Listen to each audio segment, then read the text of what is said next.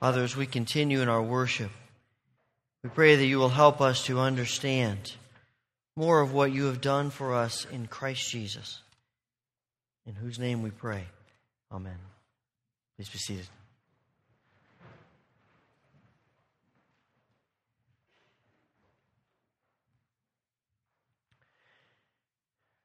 The disciples must have been terribly disappointed and perhaps even frightened to see Jesus disappear before their very eyes. After 40 days with him, I wonder if they weren't starting to get used to uh, the idea that he was going to be around for a long time. I suspect that his presence brought to them a, a sense of security. After everything that had happened to him in the days earlier, now he's with them, and, and in his presence, there is that sense of it's going to be okay because Jesus is here. Maybe you remember the first time your parents left you at camp or at college. I remember I was excited about starting college, a little nervous. I had never met my roommate. We had just moved from Indiana to Oregon, so I didn't know virtually anyone on campus. And I was excited about being at school, but I was also uh, had that sort of pit in my stomach feeling as I watched my parents drive away and I turned to walk back to the dorm. There was something in me that sort of wanted to run after them and say, Wait, I changed my mind. I don't think I want to stay here. It seemed like as, as they drove away, my security drove with them. Jesus, I think it's in many ways the disciples' security blanket. They want him back. They're, uh, they're overwhelmed, frightened, fearful, anxious, nervous, uncertain. I'm sure they're, they're wondering, Jesus, why are you leaving us? I don't think we can handle this. How, how can this be good for us? And yet, the Gospel of Luke tells us in, in the very last words that after Jesus ascends, the disciples worship Jesus and return to Jerusalem with great joy. I think it's because they're beginning to believe that all Jesus has promised is coming true. That his leaving is going to bring good things. There is a sense of beginning to trust him in deeper ways. Now, for centuries, the church has called the Easter season, the seven weeks between Easter and Pentecost, they've called that the Great 50 Days. And the ascension of Jesus takes place on the 40th of the 50 days. That would be this coming Thursday. Now, typically, when, uh, when you celebrate Ascension Day on a Sunday, it's usually the Sunday after the Ascension. But since we have a guest speaker next week, we've bumped it up a week, and I think the church fathers would let us get away with that. If your experience is like mine, most evangelical churches, and actually most churches in general, don't spend a lot of time talking or thinking about the ascension. But Christians in many countries of the world do. In some countries, Ascension Day celebrations include processions through the streets, symbolizing Christ's entry into heaven. And in some countries, they chase a, a devil uh, through the streets, and when they catch him, they dunk him in a pond. Sometimes they will burn the devil in effigy at the end of the procession. In England, some people believe that an egg laid on Ascension Day will never go bad. Other places there, if the, if the weather is sunny on Ascension Day, then the summer will be long and hot. And if it's rainy, then uh, you're going to have the crops will do badly and livestock will suffer from disease. Sort of sounds like a Christian Groundhog Day or something, it seems like. On, on Ascension Day in rural communities in Portugal, people make bouquets out of olive branches and sheaves of wheat with poppies and daisies and a symbol of peace and prosperity. I read about one pastor who really wanted to make the ascension memorable, and so he hooked himself up to cables and pulleys, and as he preached, an offstage crew hoisted him up into the ceiling. You thought last week was different. That would really be different. I don't know about all of those things. I'm sure they have their place. But I do know that the ascension, though often ignored, is extremely important to our faith and our lives. It's only after the ascension of Jesus that the Holy Spirit comes at Pentecost.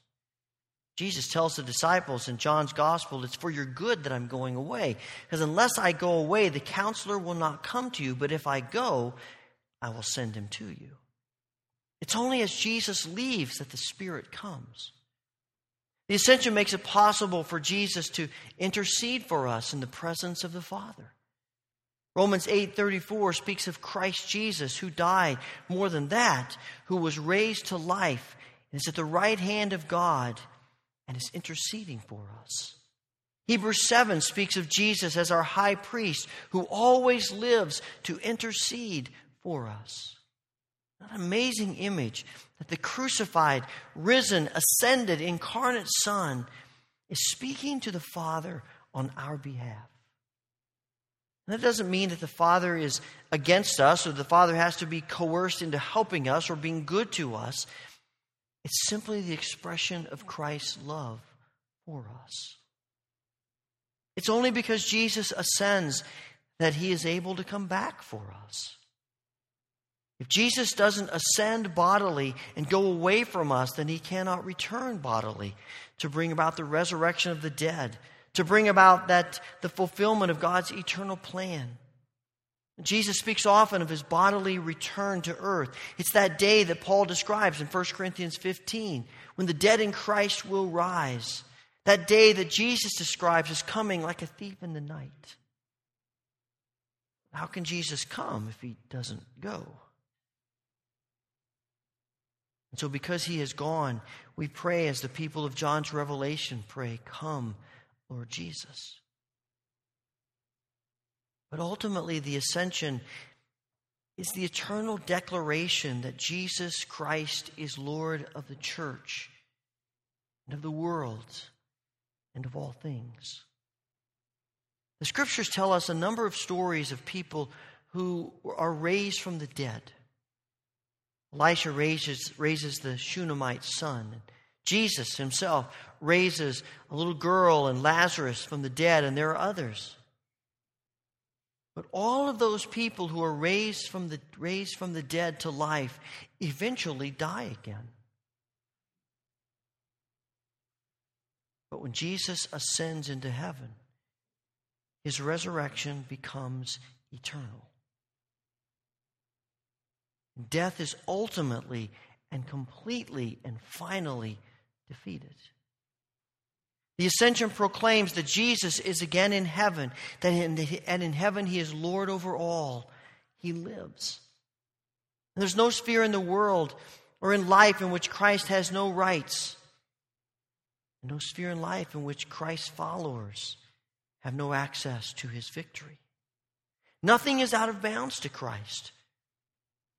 Hitler once said to the pastors in Germany, You can deal with heaven, but the German people belong to me. But the ascension cries out, No way. Christ is Lord of all.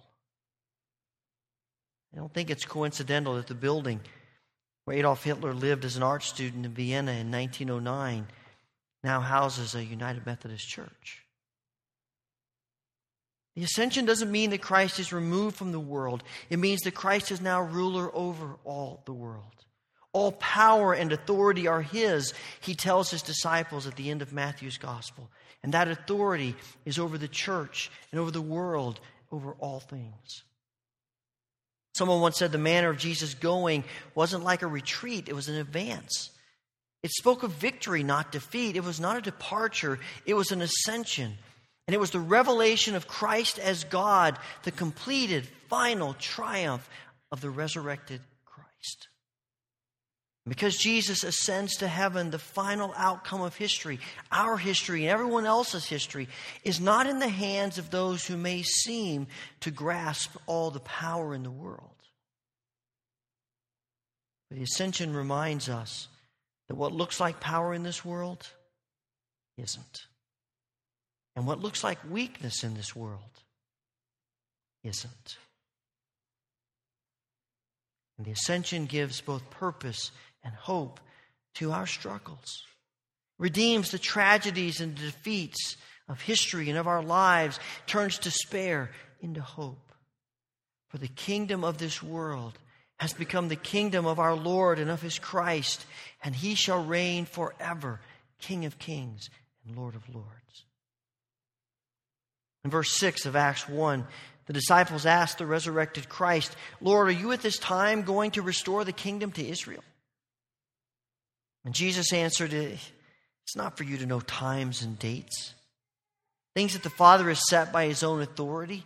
You will receive power when the Holy Spirit comes on you, and you will be my witnesses in Jerusalem, in Judea, and Samaria, and to the ends of the earth. And we read that, and it sounds like Jesus is answering no to their question. But maybe he's answering yes. More accurately, maybe he's answering no and yes. It's no, because this isn't about Israel becoming a great political nation once again, because that's not what the kingdom of God is about in Christ. And it's a yes, because he's restoring the kingdom to his new Israel, the church, his followers. And he says to them, You may not understand because you're looking at times and dates that you can hang your hats on. But times and dates are limited to the realm of what you can do on your own. My kingdom is bigger and greater than you. So I'm sending the Holy Spirit. And when the Holy Spirit comes upon you, as it's not been upon you before, you'll witness my kingdom. You'll do so in Jerusalem and Judea, those places where you feel most comfortable. And in Samaria, those places around you that you'd really rather avoid and to the ends of the earth to every pagan person in every pagan land. And the book of Acts is the story of this promise set into motion, the kingdom of Israel restored on earth as the new Israel, culminating eventually in the resurrection of the dead and the new heaven and the new earth. And the ascension, as recorded in Acts 1, sets up the rest of the book and the rest of the New Testament and the rest of history. It's a precursor to the new heaven and the new earth on which the resurrected Christ will dwell and work, and we will be with him, dwelling and working, in order to fulfill perfectly our prayer Your kingdom come on earth as it is in heaven. And to make that promise possible, Jesus ascends before their very eyes. And the two angels say to the stunned crowd, He's gone, but He's coming back. in the meantime, you all have work to do for the kingdom.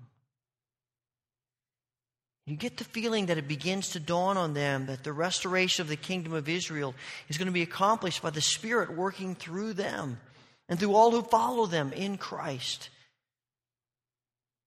by the power of Christ, who is Lord of all. And Christ is with us in a, in a myriad of ways through His Word and through the Holy Spirit and, and through the church, the gathered body of Christ, and through the sacraments, particularly the Lord's Supper. When we eat and drink from this table, we remember what God has done in Christ and we give thanks. And we also remember that Christ is present with us now through the Holy Spirit, forming us, shaping us, restoring us, healing us, and we give thanks. But we also remember what Christ has promised that is yet to come. Christ has ascended. Because he's returning, we eat and drink now to celebrate that day when all who are turned to Christ will gather around the eternal table, eating the marriage supper of the Lamb, feasting with Him forever. And the ascension tells us that Jesus, who is with us, is also greater than us, directing us, helping us, reigning over us. He sent the Spirit to be with us. The ascension is essential to understanding that Jesus rules earth because he rules heaven. And we, when we understand the ascension as the next stage in the revelation of Jesus as Lord over the world and the church and us, then it sets us to the task of our mission as the church, working for Christ and with Christ to move toward the kingdom on earth as it is in heaven. Because Christ ascends, we actually have the privilege of, re- of representing Christ to one another and to the whole world. But always in the power of Christ, who is Lord over all. It's in his power and only in his power that Jesus makes the remarkable statement to his disciples in John 14 Anyone who has faith in me will do what I have been doing. And that would be remarkable enough. And then he goes on to say, You will do even greater things than these because I am going to the Father. Greater things than Jesus. Not because of us, but because of the power of the ascended Christ who is Lord of all. When you begin to see your life in Christ like that, you begin to understand.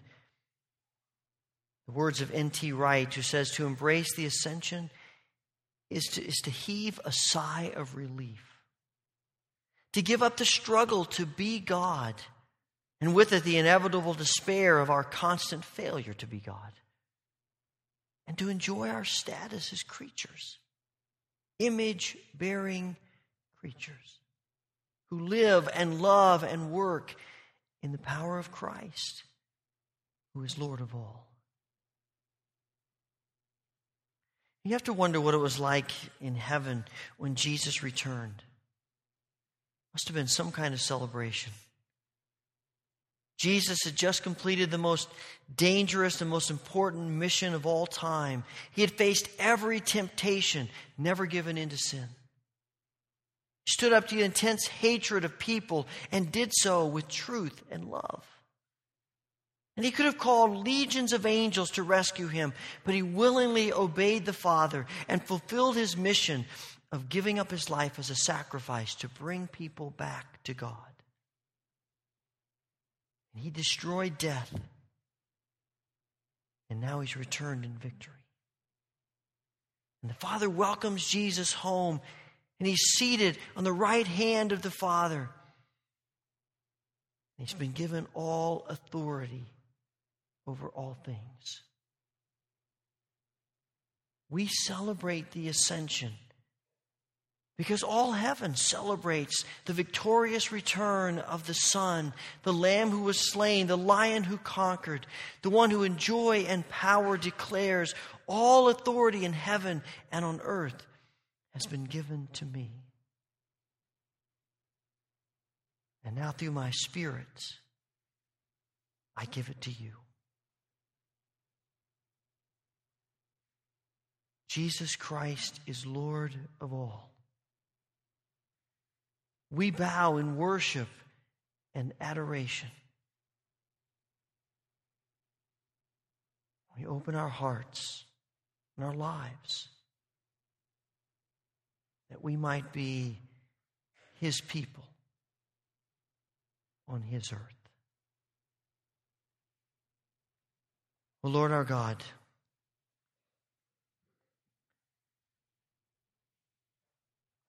by your great mercy, we have been born anew to a living hope. You've given us this hope through the resurrection of your Son And you've given us an inheritance which is imperishable, undefiled, unfailing. We recognize that once we were no people, but now we are your people, declaring the wonderful deeds of Jesus Christ who called us out of darkness into his marvelous light. We declare today that you alone are God you created form from the void and light from darkness and life from the dust of the earth. And even when we turned away from your goodness, your mercy was not turned aside.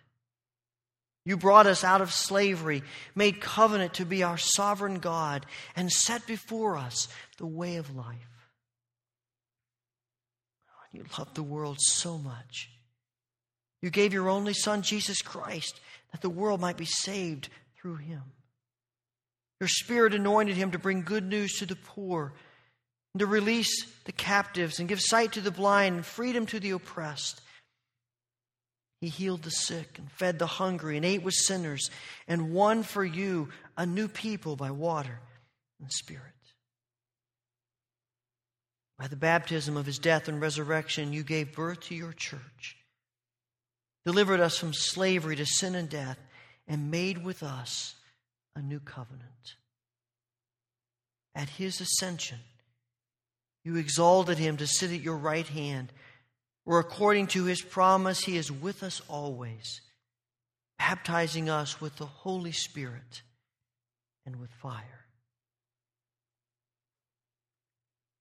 Father, as we remember Christ's life on this earth, we remember the night in which he offered himself up for us. on that night, he took bread and gave thanks to you, and he broke it. He gave it to his disciples, saying, Take, eat. This is my body, which is broken for you. Do this in remembrance of me. When the supper was over, he took the cup and he gave thanks to you and he gave it to his disciples and said, Drink from this, all of you. For this is my blood of the new covenant poured out for you and for many for the forgiveness of sins. Do this as often as you drink it in remembrance of me. Father, as we remember all of your mighty acts in Jesus Christ, we pray that you will send the power of your Holy Spirit on us and on these gifts.